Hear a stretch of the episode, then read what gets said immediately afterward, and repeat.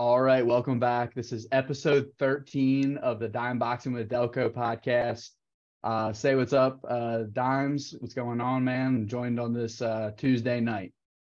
Oh man, episode 13. We got a big one here. We got a huge guest in the studio tonight. Philly Cards 25. Ryan is here with us. Ryan, say what's up to the people. How's it going? Uh, all is well. Thank you guys for having me on. Dude, no problem. Absolutely. Um, happy, happy to have you on here.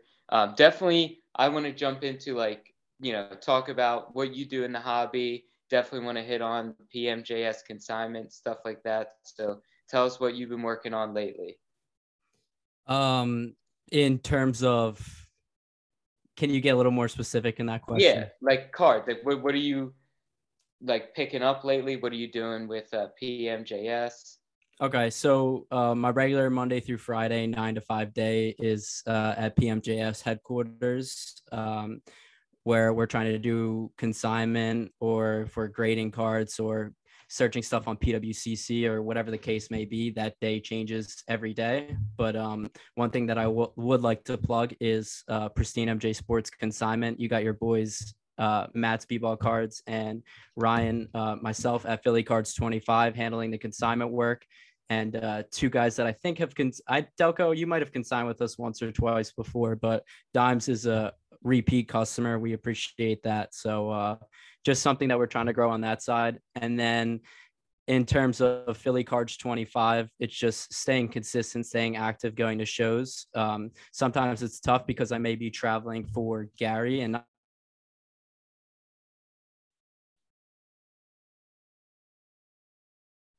just any extra time that I have on buying up stuff, whether it's for grading submissions or whatever the case may be, just always staying active in into the market, whether I buy one card that week or 30, uh, just staying consistent every single week. I know uh, this past weekend you went to the Chicago Spectacular. I've never been, heard it's quite a good show. Um, I know National, I think, also coming up in Chicago, so they must that must be a hot spot for some big shows. How was that show? Uh, Chicago is a very, very perfectly set up card show. Um, from the airport only being 10 minutes away from the hotel, and then the hotel actually being connected to the convention center. So you're not really worried about taking Ubers or walking around with expensive goods. It's very easy to access. And uh, that's where they do hold the national every year. Um, but this week or last, this past weekend, I for Gary. Uh, yeah. So this was on behalf of Gary this weekend. Uh, something new that me and Matt have been doing, just going to shows, um, buying up stuff that we're targeting, and um, coming back with the results, whether it's listing on eBay or sending stuff out for grading or whatever the case may be. There's different cards that you get for different reasons, and it's not only about just getting back to eBay and listing them and trying to snap right away. It's about like what we're doing for the next year or two moving forward. So just staying focused on uh, stuff that we like and buying into the future. What did you think about like overall? Did se- did it seem like things were like moving at the show? Because I feel like the past couple months things have been like moving a little bit better. Like, how would you say like movement was there as compared to like a big show like the National? I mean, I'm not going to get into too many details um, just because I've like personal relationships with these guys and I'm not going to speak on the numbers that they bought some of these cards at, but you see six figure deals going down from kids in their early 20s. And um, this weekend, I kind of had like an epiphany moment where I left the show to grab food and I was like, like all like you hear about the SVB bank and you hear about like all these banks possibly around the world. Like if everybody were to go take out their money, like do you think that they would actually be able to fulfill? And like I just got in my head, I was like, why like I have this like once in a while in the grand scheme of things, and like why should like there be like value at all? And then like I go back into the show and I talk to somebody way smarter than me, and they're like, dude, you need to relax. You're 24 years old. Um, you're I'm I'm not gonna toot my horn, but he's like, you have a good head on your shoulders. Uh, you're young, like you have good people surrounding you, like you have nothing to worry about. And he's like, in fact, I'll be in Philly in a few weeks. And if you ever want to just catch up and talk about the market or just you moving forward, because I let him know I was getting into real estate too. Um, I just finished my real estate courses, by the way. Nice, Um, congrats. Congrats. Thank you. appreciate that. Um, but he's like, let's grab dinner next time I'm in town. So it just it's all about your network and who you surround yourself with in this community. Um, and that's the biggest thing. I mean, we have we all know each other um, from our own networks. I'm not sure if you guys ever introduced that, but we all know each other and how we met is I only know similar. I only know dimes from you. You know, like I wouldn't have known dimes if it wasn't for uh for for knowing for, for knowing you guys and the and you and the pod and everything like that. Um, so kind of uh, you know kind of weird way that that all works. One one thing I wanted to circle back on and dive into it like I think you have like a really cool job at PMJ, like in my opinion, you know, like I see a lot of people in the hobby and I think it allows you to do a lot of different things. What is one of your like what's your favorite thing that you get to do there? Or like yeah, like if you could choose like of all the activities you do. Um, and then one other thing I wanted to talk about was I saw like your pickups and you split them up into like a video from modern. Uh, and I think most of the modern buys were like kind of yours. And like I wanted to see if you would talk about some of the like the mindsets around like Jordan Love and like some of the different pickups you made there. Yeah. So, um, all right. So, do you want to start with the first question? Yeah, sorry, I This could be, this could be a whole. Podcast. I know, my bad, my bad. First question, favorite part of the thing, and then we'll dive into the pickups after that. So, my favorite part about working for Gary is the trust factor. Um, he got me when I was real young. Uh, at the time, I was kind of suspect. I think I grew into myself over the years, and I think that anybody knows me knows that I've grown as time has moved on. So that's a blessing. Just the trust factor and um, the flexibility. Um, like I could tell him, "Hey, Gary, is it okay?"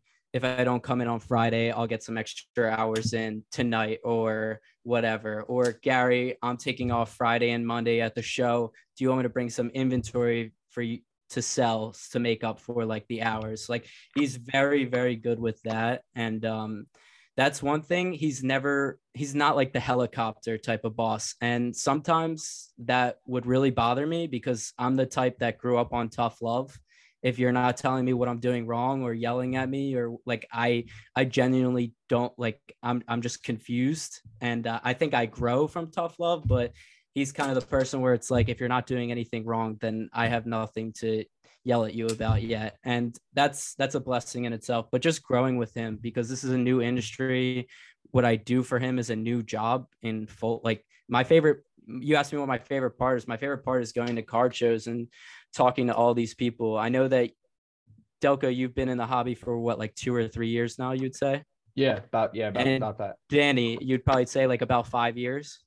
Probably like 2018. Yeah, five years. Yeah. So I mean, I, I on my record, I could say almost almost triple that time in this hobby, and just the networks that I've been able to build from seeing somebody five years ago, and you talk about you see the the relationships that you build over and over and over, and it's just it's awesome to see all the people glow up in this hobby over time. It's awesome. So my favorite part's the networking, the card shows, and uh, my favorite part about working for Gary is the trust factor if uh, if I had somebody looking over my shoulder, I would quit very fast. I've always had kind of an issue with like authority or people telling me what to do. So that that's one one thing that I could never like let go, in my opinion. Yeah, it's a tough So- one. I've had to I've had to overcome that one in my uh let's just say I've quit multiple jobs in my in my 20s. So but uh but dive into one other thing uh and dimes you can go back to your 100 questions after that. I'm no, I'm just messing. But uh can you talk about I, I thought your pickups were really like I, it's more I just thought they were kind of on point with what I've seen from the general market recently, kind of your modern pickup. So what were you what was kind of the mindset there? Well, were, was a lot of those things going to be like quickly consigned and flipped or um were those Not longer even. term for the national or kind of what was the thinking on some of those Yeah. So one thing that I think that me and Matt have over a lot of people is just market research in general. When we're not busy working, we're probably scanning eBay or PWCC or all or Heritage. Like I swear there's not a sale of a major card that goes through without me or Matt knowing about it. And I swear if there's there's not like a rare cool ass card on eBay that me and Matt wouldn't want without like us already like searching for it. So like the amount of time that we just spend researching cards and just finding out the new products or the new parallels or whatever the case may be, like that that's unmatched. And if somebody wants to like outwork you in that, like feel free to do it because I spent way too much time on eBay now. I'd say Dimes is probably up there in that department. Um, but yeah, and then paying attention to the market. Um, so right now we're in the off season of football, right? And everybody in sports cards is always about speculation. So what's the the the biggest off season for me is the NFL. I love I've been playing the quarterback market since I was pre-pubescent, like dead ass. Like for maybe in the winter and then prospect them and then hopefully the hype comes around. Right now it's actually happening in March and April and then there's going to be another window probably in July and August um, of these younger quarterbacks. And that's usually what's the most liquid at the national. Uh, guys like Jordan Love, Trey Lance, uh, Justin Fields, Jalen Hurts, who's undervalued compared to these guys. And there's going to get to the point where these guys already outprice themselves. like months and months before the season. And that's why you can't play the long game when you're picking up these guys. It's got to be like short term flips. So when it comes to guys like Jordan Love and Trey Lance and them, like I wouldn't be opposed to picking them up or selling them all right before the season because, in my opinion, they're just liquid. But when it comes to like more rare stuff of like a guy like Tom Brady, that's something I'm more willing to put back. But these these guys that as soon as they touch the field and they throw four touchdowns and their car values could go down just because of the preseason hype and speculation, that's not something that I necessarily want to hold a lot of leverage into. Yeah, one yeah, thing I saw the uh, ju- uh, a Fields Gold Vinyl PSA nine sold for uh, ten thousand five hundred the other day. I thought that was just like alarming. Like you know, like an out of five, you know, no jersey number, just like PSA nine Gold Vinyl Prism Justin Fields. I mean, I uh, could put things into comparison for you. Uh, J- Jalen Hurts kind of had like a similar season to what Justin Fields had last, like hit two years ago, right? Mm-hmm. mm-hmm. And you go into this uh, off season. Jalen Hurts had so much hype going in this off season, but before that, I don't know if you remember week 16, week 17 of that season, you could not give away Jalen Hurts mm-hmm. cards. Yeah, yeah, Now you look at the flip side of Justin Fields, you can't hold on to a Justin Fields card to save your life. I was in Chicago last weekend. The only thing I heard was Justin Fields. Oh, I'm sure he must be in Chicago. They must be like hyped. I'd be excited. I mean, it looks like Fields has some potential. I mean, you you have you have a ton of picks in the draft. You have a young quarterback in Justin Fields. You guys have a ton of cap space. Even though you guys didn't do too much damage this offseason, what they pick up Edmunds and they picked up TJ uh, Edwards. Uh, DJ Moore. Uh, so they added and they, they D- added the they added DJ Moore. Yeah. So yeah. they, they didn't they didn't go crazy crazy because they still lost Roquan this year. Um, um year no but that's not what three five years with a player not just the next six months what do you think about like jalen hurts being so crazy in comparison? Like to me it's crazy that him and jordan love are as close as they are and him and justin fields. Like i don't know if it's the losing the super bowl that hurts him but he's still at a great game. Like to me that's just confusing. He plays in a big market. We see how big the philly card market is. It's like how is Hurts so low? Like, do you think there's a chance that he's like the most obvious buy right now, or is it almost like a Vegas trap? Like, I mean, in my opinion, I I've learned to live with this and to stay kind of away from the Philly athletes that are really going to fluctuate over time. Um, and it's a lesson that comes with time. Uh, I I mean I still make the mistakes to this day, but not nearly as much as I used to. Um, Jalen Hurts just came off the Super rosters like assembled that didn't win a Super Bowl, and next year they're gonna have to pay Jalen Hurts sixty million dollars a year at the very minimum. The chances of you ever having that roster again are slim to none. And with the the players that ended up leaving this offseason and our strength of schedule next year it doesn't really give you much confidence in the short term of like Jalen Hurts like coming out swinging because now his expectations from now on are either Super Bowl or bust every single year. Because yeah. what else is there to play for? This guy, Justin Fields, hasn't made the playoffs yet. So there's that glimmer of hope still. You already saw what happened to Jalen Hurts. If he goes and makes the playoffs next year and gets a first round exit, what do you think is going to happen to his cards? Look at former MVP Lamar Jackson. Like you can't give away his cards right now. It, close, like I would be a buyer of Lamar Jackson stuff. I love Lamar and the values he's giving. Like Jordan Love is probably four times what Lamar Jackson is right now. Does does that make any sense? It's insane. It's like you can only pop once. Like you can only have your like. That's moment. that's what I'm saying. And yeah. Jalen Hurts already had his pop. So do you see him ever two three xing again? It's going to be a really really slow game with Jalen Hurts. And I love Jalen Hurts, but it doesn't help that 2020 they produced 5,000 more cards than Tom Brady's rookie year. It's not like people are necessarily fighting over Tom Brady autographs right now either. Yeah, Brady's in a Brady's in a weird spot right now. Like I'm personally holding out hope that he's gonna like announce that he's changed his mind. He's gonna come back and play, and he's gonna sign with some sick team. Like I don't know. It's just like I keep seeing that happening in the back of my mind, even though it probably shouldn't happen because I don't even know how much damage he could do. I, I I don't know. I still think you throw Brady on a good somebody, roster. Somebody said this to me this week, and and um, he's like oh, fuck. I'm gonna mess this line up. Uh, go to so sorry, I just totally lost my train of thought. No, you're good. good. Um, one thing I might need to I do your one cut of the episode. it's all good. one thing I did want to uh, get into because it's something that I've always told myself I'm going to learn more about, and I just never do.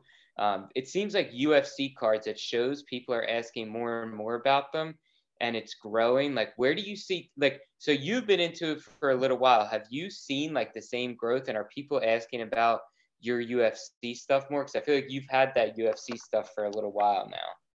So the ufc market's a tough one.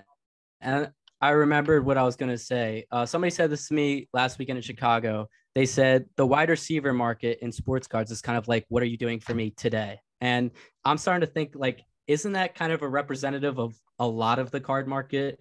Like there's few guys in history that will stick around, but like for the most part, like Tom Brady cards have depreciated like a lot in value over the last six months to a year. Like, what is he doing for me today? Like, I, I don't know. I just feel like that's like something that I think a lot of people in our industry have short term memories. Like, you never even hear a mention of a guy like Kawhi Leonard or Russell Westbrook or any of like guys that are actually going to be in the history books at the end of the day.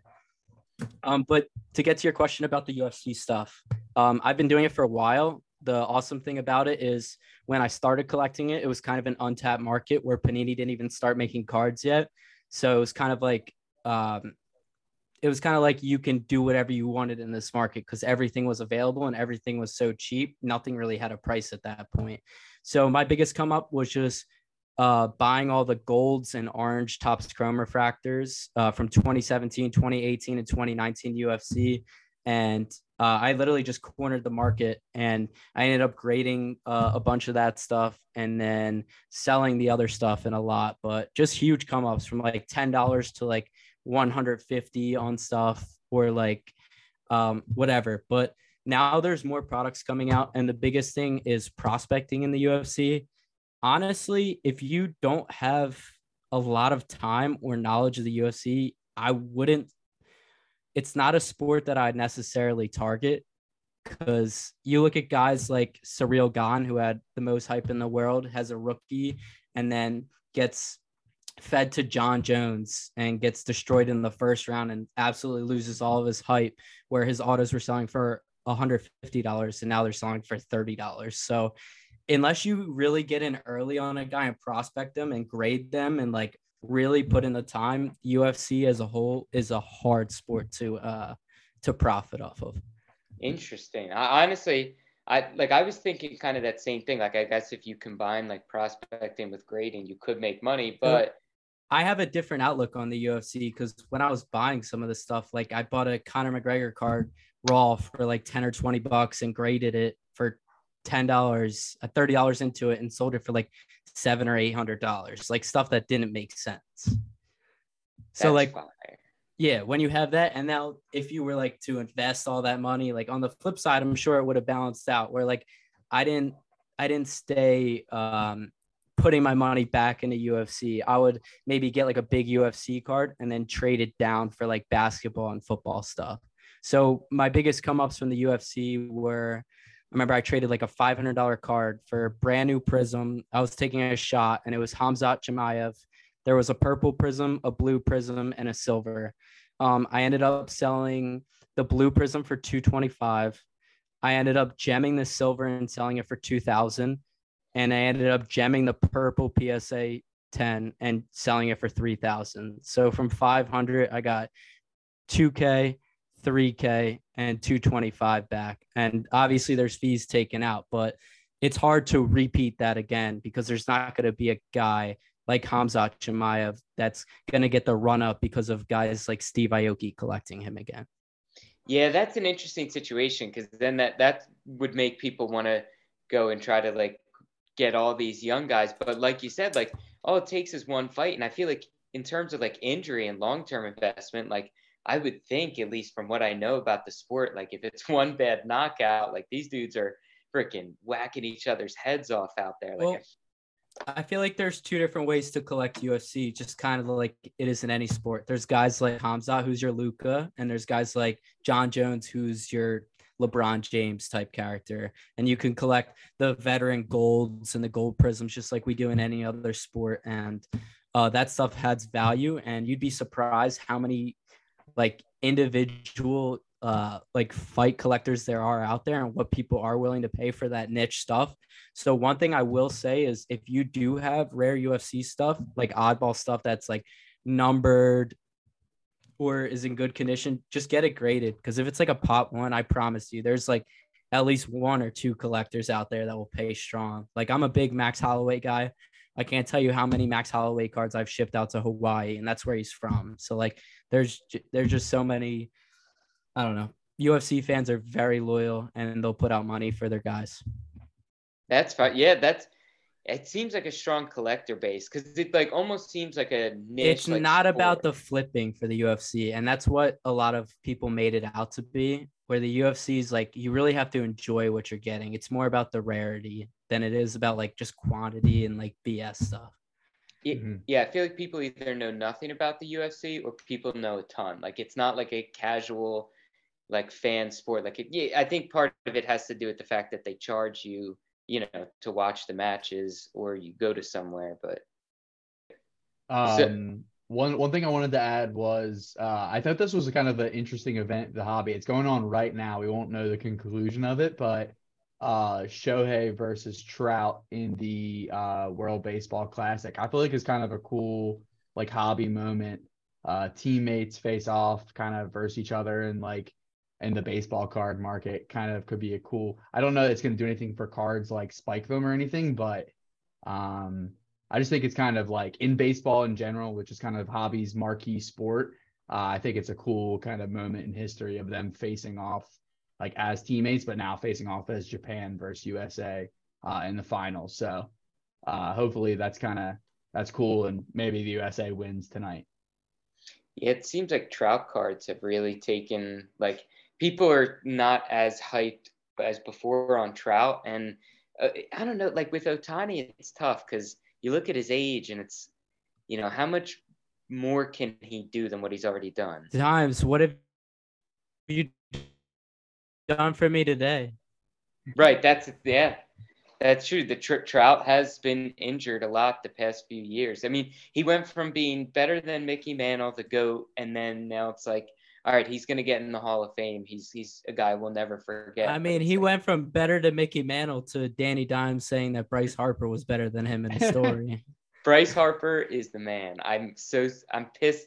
He's gonna be missing the uh, beginning of the year. He missed the World Baseball Classic, but believe me, I'm making this prediction now. Said it last year about the Phillies.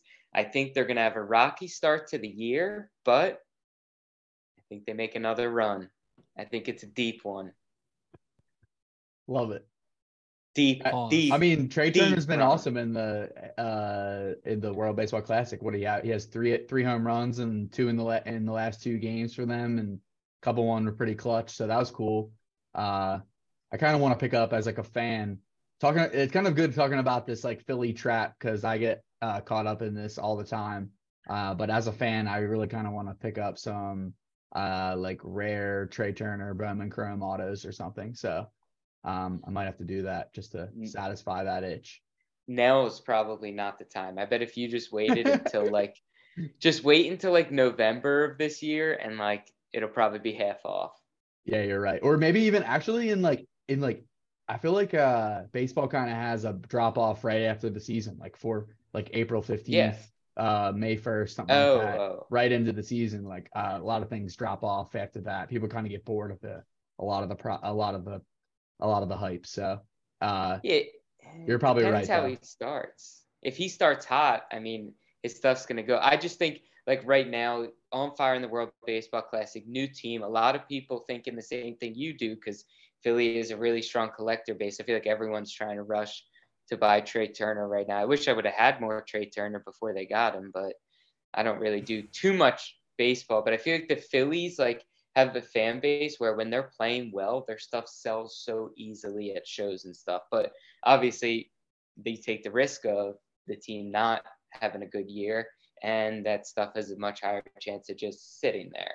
You know, I feel like so much of it has to depend on like the current hype in the city because the Phillies fan base is insane. Like it's just like when they're playing well, the love behind them is like no other, and it's like.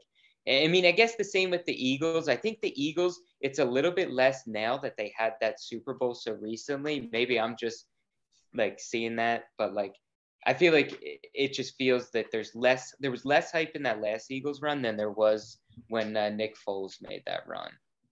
But I mean, I think the Eagles have a better chance to do it again this year than they did the last time. And I feel like it's gonna, it'll get bumping again if like they can show that they have a strong opening to the season. I think Hurt stuff should start to go back up a little bit. But one thing um, I do want to talk about, we went to, I went to a show with um, Matt, Matt Speedball Cards, um, Nick SP Cards, and Joe. I think it's the three over two, and um, Jay Ford Sports Cards. yeah, Jay Jay Ford Ford. Sport, Jay Jay Ford. Ford Sports Cards. Damn. He's been on the pod. Did you My have him on the pod? Yeah, My geez. apologies there. I did my part. I'm just used to jail, but uh, Bro, bro cards dimes would never do that. Yeah, right. but we went to a show up in, uh, I guess you could say, real close to New York, uh, North Jersey, um, the Garfield Card Show. Interesting setup. It's like in, uh, I guess, looked like what might have been like an elementary school gym. We got a table there. Table was pretty small, to be honest with you. I, I they didn't. How did everybody like- do? How was the sales of the show? I made some good trades, sold some stuff. I sold one decently big card. It was a Steph Curry card. What is Uh-oh. that? Tri- oh, that's, that's, a presidential fire triple tri- patch. There. Oh my god, that's a fire card. The audience Where- can't know what that is, but it's That's fire. Wait, I'm just curious. Did that come from Triple Threads Baseball? that's pretty cool. That has to be worth. So I get has not what you be. think. I want No, every whatever. single one of them. Less. Five Whatever you're figure- about I- to say. five figure. I want the other side too. Not even close. But I think it, I mean that's like a five figure sentimental card. But If if if the big man was on there, we're talking Oh. big gnome piece. Oh, if the big man was, oh man, we're talking three peat. But anyway, we go to this show, and um, the big people know what I mean by that, and then I won't, I won't need to specify any further. But I don't know. Delco, you know, don't stop shaking your head. Go up and down instead of left and right. but I'm just Uh, waiting we for you. To, I'm just waiting for you to smooth transition back to the Garfield card show here. not a lot of three Peters there. But anyway, we're there. Really? In Garfield? No, believe I'm me. shocked. Believe me, it's you would think right, right. I mean, you're thinking- Honestly, I think you're wrong. no. We were, we were, we were some of the few three Peters, but we we set up. Um, honestly, it was like a show where you sell cheap stuff. Like if you didn't bring cheap cards, you're not going to sell them. I feel like Matt and Nick and Joe really didn't bring that many like cheap. Obviously, I had the junk bargain bin that's seen its rounds at some shows and uh, could definitely use some cleaning up. I That thing's noticed. been around the block. it's been around now it's like the stickers are now have like fallen to like somehow like the middle of the card some have just fallen to the back of the card that's in front of them so i have to get a lot of uh a lot of on the spot pricing going but honestly i didn't hate it that much they weren't huge fans i mean we told the dude at the end we're like yeah we're probably not gonna be uh setting up next time uh, they did have the gambling for free boxes though which was I still can't believe that's a thing. I got a free Series One hobby box for placing a ten dollar blackjack uh, bet, and by the way, won the hand. So hell yeah, it was it, it was electric in there. No, I mean I was like the only one. I was like at the table. Other people are still signed up. I was like, here we go, seventeen, stand, dealer bust. Like, I think I think we have that at the Brotherly Love Card Show by accident. We have I uh I noticed that somebody oh, yeah we might also have be, the the gambling thing going on. That's interesting because when I saw that before at the at a different show, it was like the show runner was the one who had it set up. So I'm curious, and it looked like the person who had it the last one could have been like associated with the showrunner. I'm wondering if now people are just setting that up at random shows because it's a money making hack. Like you literally put up boxes that people want, like things that catch their eye. Series one hobby, different 2020 football blasters, select, mosaic. You put links on the table and yeah, but Dimes, do you know that it's unfavorable for the dealer if you're playing one one deck blackjack? What do you mean? Like, well, it's not. It's it's just the about... odds are better for the player in one in one deck hat blackjack versus the dealer. So, like, is that something that you're willing to partake in? Well, no, clearly, that'd be better. Clearly, he's done it every yeah. time he oh, yeah. every time he gets. yeah, but I'm saying, it. would you want to be the dealer and get absolutely washed by like some degen gambler that comes up and is just willing to throw all of their money at this game?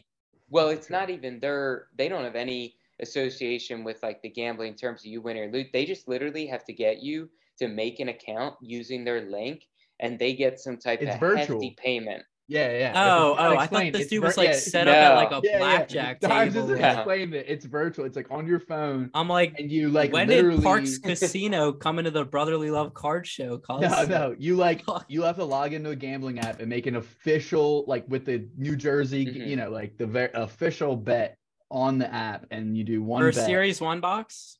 Right, that's what I mean. It's not like, worth I did it. it for a prism. I, I did it for like a prism something. Yeah, better. see, he got he got prism. You got. Wait, it's not worth all those emails for that. They definitely signed you up for like a ton of other shit too. If you just think that they signed you up for one website, you're wrong. Did you get Prism Hobby? No, no, it was uh it was retail, but still, it was Prism. This was, was series I, series one hobby. That's like oh okay, 80, yeah, same bucks. Price. I was like, I got you. I got that's you. decent. That's oh, that's pretty solid. And and the thing is, they have a bunch of links there. If you sign up for five accounts, you get five hobby boxes. So I'm standing there trying but eventually to it runs work. out. Like you you can only sign up like if you go back to her the next week, like you're you're cooked. That's what you think. What's your workaround for you can I mean, you got your mom, you got your dad, yeah, you got true, your brother, you, you got, got all the people that voted last year, two years ago. It's somehow it's like 300 million, but anyway. record numbers, record. The, the guy um or the lady there, like to be honest, they don't even really check. Like I said to Matt, like Matt didn't want to do it. I was like, Matt, I don't think they're even check. Like you just literally have to tell her. They like, don't oh, check yeah. IDs. they don't check, check Nathan. They don't check Nathan. I tell you, I could. But it, it's all you know. It's online. But like even when like you go to mm. collect your prize, like they don't even really care. Like it seems like they're willing to give out. From what I heard, if you signed up for all of them and they didn't have the box you wanted, person working the booth will go and buy you a box if you see it on. So the, the real question there. is, did you put your social security into this website? Last four digits. Okay. Just the last four. I put my last four into a so lot like what's the most into like worse things? What's the most like extensive information they got out of you? Was that it? The, your last four? The last four. Your I don't address. It's everything. Did they take blood out? Like did they did they do anything else? Button picture, nothing. I feel no, like there's it, something else to this.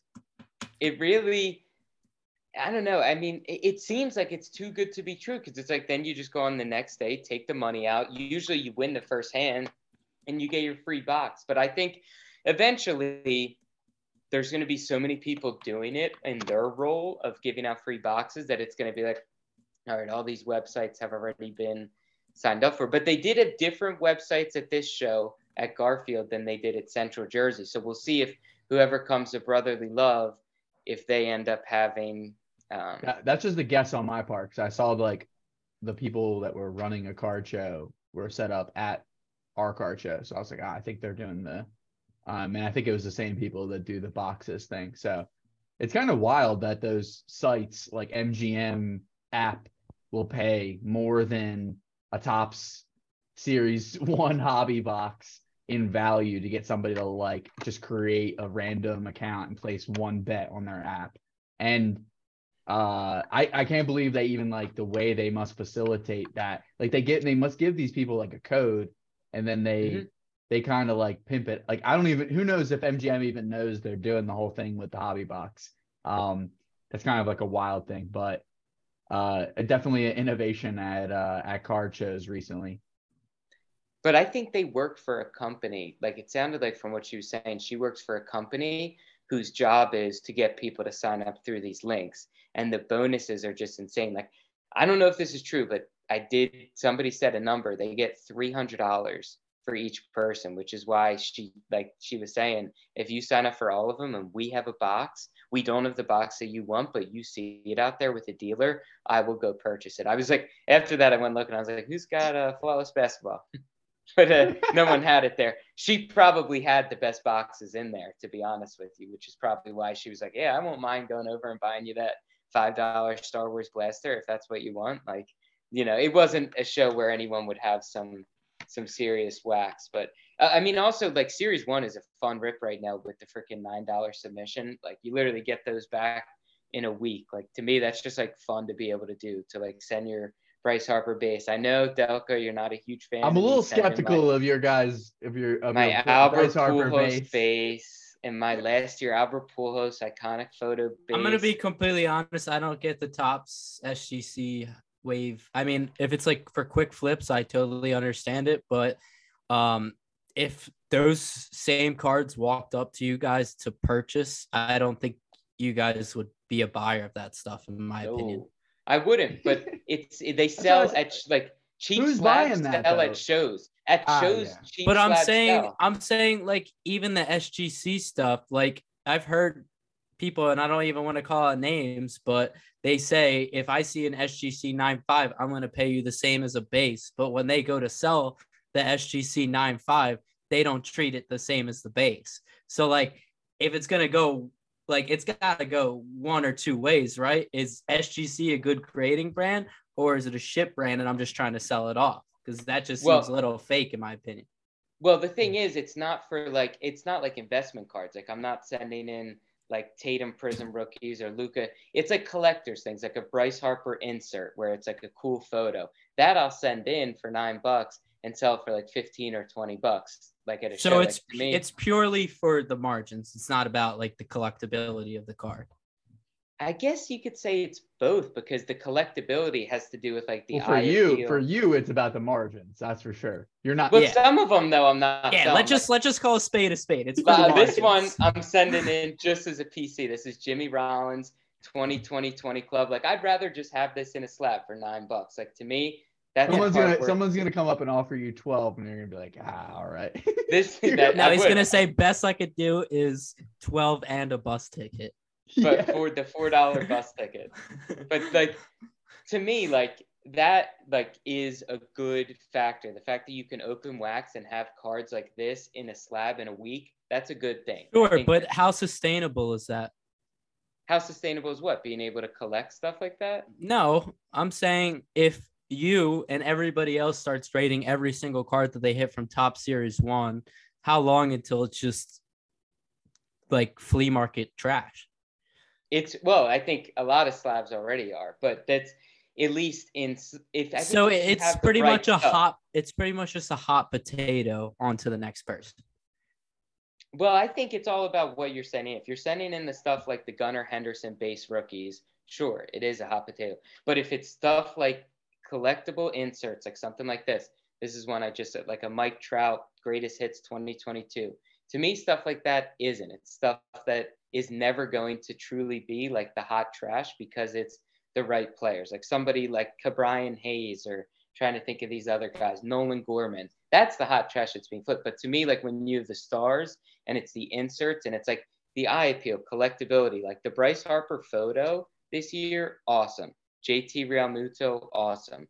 The um, Rhys Hoskins, where he hit the iconic home run, the flip, whatever, that cool moment, that's his one in the chrome packs. Like to me, stuff like that is never going to be that true junk because there's always that collectability behind it. So I feel like that's I, stuff. I can agree with that, but would you say that you do the same with Topps every single year? Because no, I, there's it, it, image yeah. variations, there's inserts, there's all of this every single year. Topps update, top series two, top series one, and I've never heard like you or anybody else before this mention anything about collecting like these Topps inserts moving forward. Well, that's because before it would cost more to collect them in the slabs. Now you can collect them in graded cards for a lot cheaper. It's like if I want to have a Jimmy Rollins card in a slab, I'm going to be hesitant to spend 19 bucks. But if I can put that same Jimmy Rollins card in a So- slab, The biggest thing SGC has going for it is the nine dollar thing. A 100%. If it went if it went up to twelve dollars, are we talking a completely different ball game right now? 12 would definitely cut some, but I think the timing also, they get it back to you door to door. It's quick. It's quicker than I, I think they PSA. I think they need uh, like this is kind of my point altogether. SGC needs to be cheaper on price for grading because they don't command a premium. So like to me, that just make like they might need to be nine bucks period. Like I think that makes more sense in the market. And I wish it was like that and we could actually control it and have more say in it because uh, there's no reason why PSA and SGC should charge the same amount for grading when the the same grade doesn't get the same resale value. I'm gonna be completely honest, and this is just my personal opinion. When I look at SGC, SGC for vintage is dope. Um, I love it, but usually if something's in an SGC uh, 9.5 or below, I literally look at it as an opportunity to crack it and send it to Beckett or PSA. Like SGC is never my last resort, and cards that I buy or I attain is like usually stuff that I'd like to like hold or be comfortable holding long term. Like like that stuff is not really up my alley, and that could hurt me in some ways by not just like looking at the green at the end of the tunnel, but I, I I genuinely like like being able to collect the cards and then move them at like will whenever I need to moving forward. Yeah, I think if they made it nine dollars for every card, you SGC would be cooked, and they wouldn't be able to keep up with. Like the biggest thing they have is a week door to door. Like that's quick. If they made it nine dollars for every card, you're gonna have because then you open up. You got the football and basketball prism stuff, which is gonna bring in thousands of. I mean, that's what jammed PSA up was all the basketball and football. It wasn't that much a base. I mean, people were sending the baseball rookies. But even crazy 15 or 12 or whatever it is, they don't do a lot. They don't do like bulk deals or any discounts. It's always the same price for them, really. Like they I'm do gonna- a little bit of a bulk deal, but it's not that good. 15 is high. Has- 15 would be has- high. I, I have a question for you guys about SGC. Has anybody ever asked you a pop count on an SGC card? No, No. it's not because it's irrelevant at that point. The pop count's only relevant to PSA and maybe So- BGS. Aren't most of us all collectors at the end of the day? So why are we even going after something that's not even rare or collectible?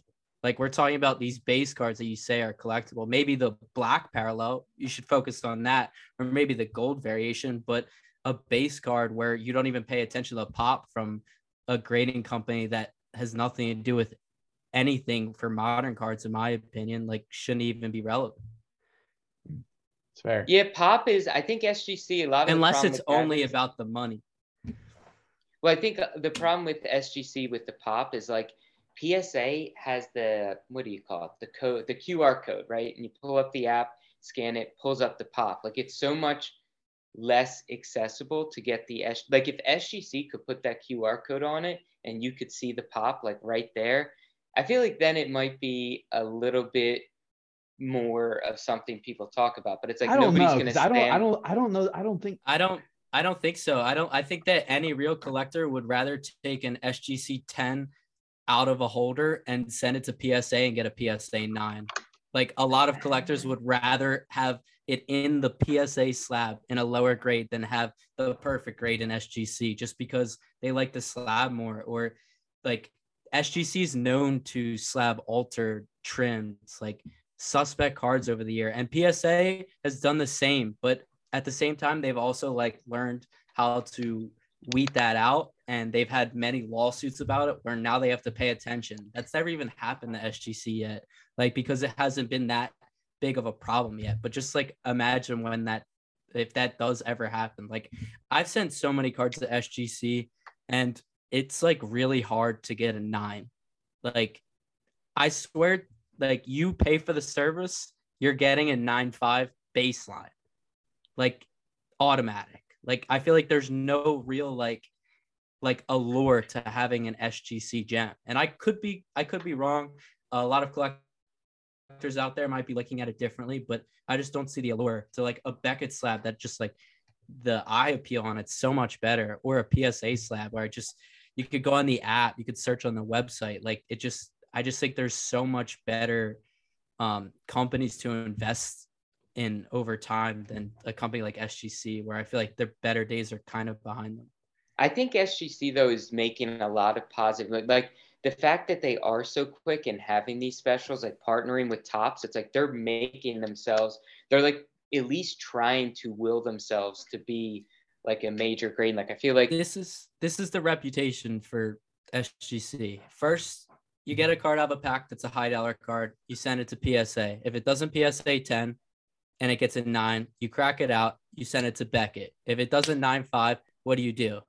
You send it to SGC and it gets an SGC 10, and that's what you live with.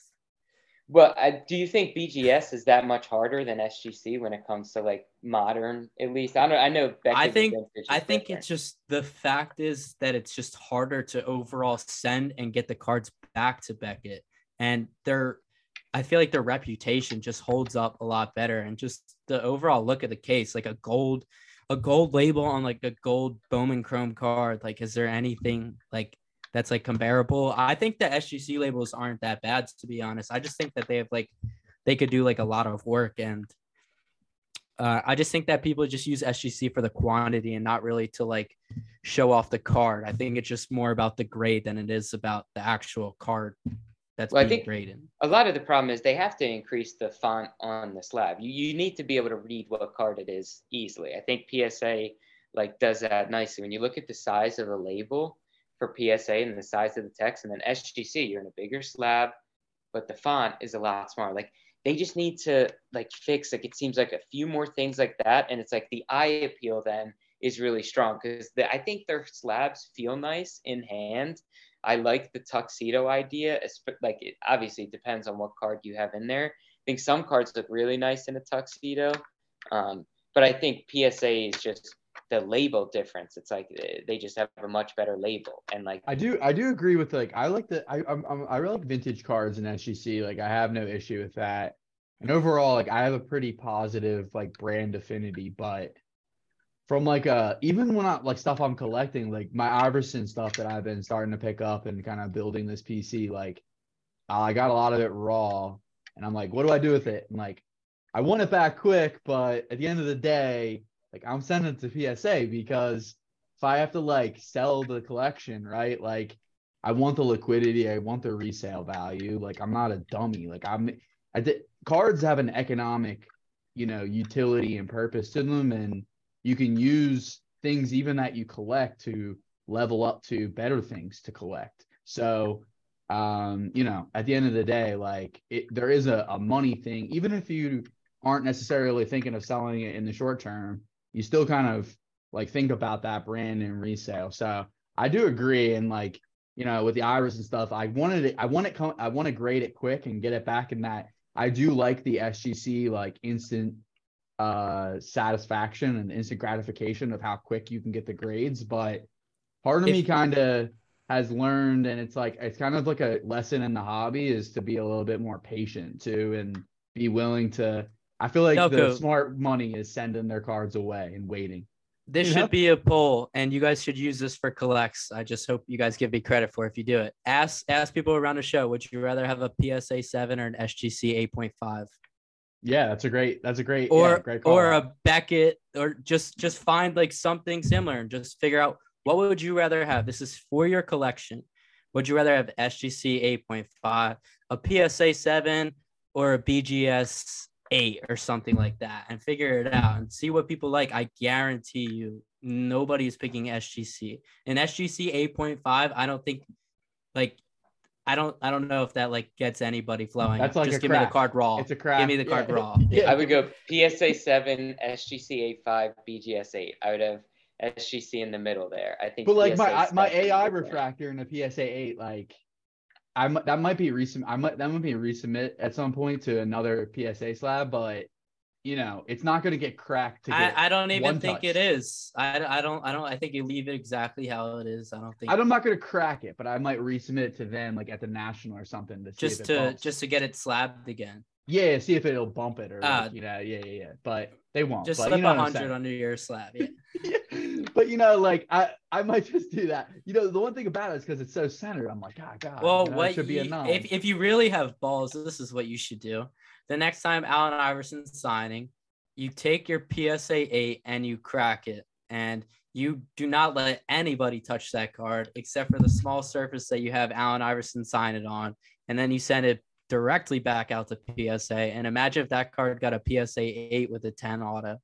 It's a big card. yeah, it does. It doubles, I think, because I saw a couple. There is a couple. That's couple. what I'm uh, saying. That's a card where like that is intriguing me right now. Like going to meet athletes where I could maybe go get their true rookie card signed, maybe with like a cool inscription, and then where I cracked it out of a PSA 10 and I'm hoping to get that PSA 10 10 back. Like that could do something. Like look what already happened to the trout updates. Like now you just have to find that next player. Like they already did it a ton with Justin Herbert, but like imagine if you had like a close connection with like a Philly athlete and like they didn't have like too many like true rookie autos out there and you got them to like inscribe and then you just sent like a bunch of them out like I, I, there's so much money to be made in that market i think I agree. Yeah, especially I feel like uh the more time you spend in this, the more you know like what what what's rare, what what will sell.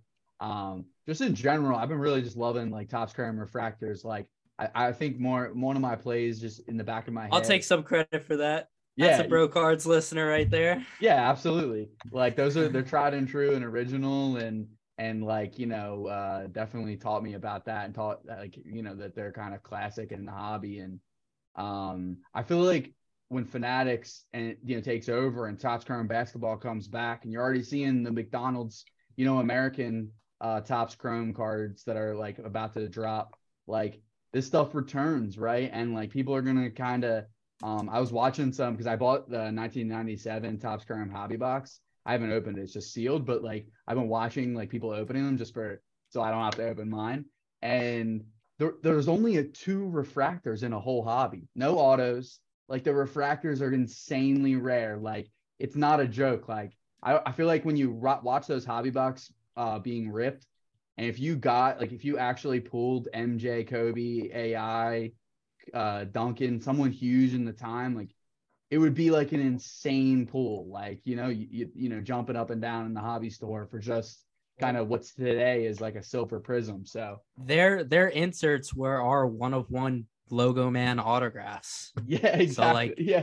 their their their case hits weren't case hits. It was one every like 15 cases. You get this one rare super short print. And like the only time you saw it was at this one card shop in a random state. And when you saw it, you were like, holy crap, that's the case hit. It wasn't like we're on Instagram looking at what just got hit out of 2023 Prism football. Like On the day that it comes out, like you just see like was every like- big hit. Yeah. And it wasn't about who the player was. It was about how rare that card is. That card's worth a thousand dollars baseline just because of the rarity of it right there. yeah That's yeah. how I was told. I could be wrong. Any boomers out there, older collectors, slide in the DMs. You could let me know. Oh man, that's to invite older collectors to slide in the DM. I mean, we already know Mezzi's in Messi. there. I was just gonna say you're Vintage gonna have some BB. He's, he's already typing. Vintage BB's already typing away. He's like, I can't wait for you to start talking about vintage more. Shout out to Jason. Yo, I've been on my vintage kick, but with boxing. Um, I'm sure we'll catch up soon the next time I see you at a show. Yeah, talk about the. I saw uh, some vintage boxing. I know you and Meatball are going after right now. Talk about like what the strategy or like what is the vintage boxing card market? Because I wouldn't have even known that there was a thing until I saw I think Meatball and then you were doing Yeah. it as well. the biggest thing is I don't want to get like too into detail of it because at this moment I'm still a buyer and I'm not trying to sell anybody on it. I'd rather be buying the stuff still right now.